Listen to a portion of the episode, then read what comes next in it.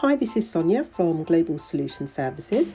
Today I'm going to be talking to you very briefly about our current economic climate to where we are all now working from home. We are classified as flexible home workers, agile workers, independent workers, whatever we may call ourselves.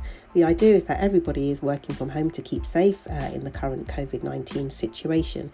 So, whether you're a team manager, thinking about how you're going to keep your team motivated, the communication lines open, and productivity high, or whether you're a worker thinking about, ah, how am I going to deal with my IT issues and health and safety and keeping myself updated with my colleagues and understanding what my role really is now from home. Join us on our online seminars, which you can find at www.globalsolutionservices.co.uk.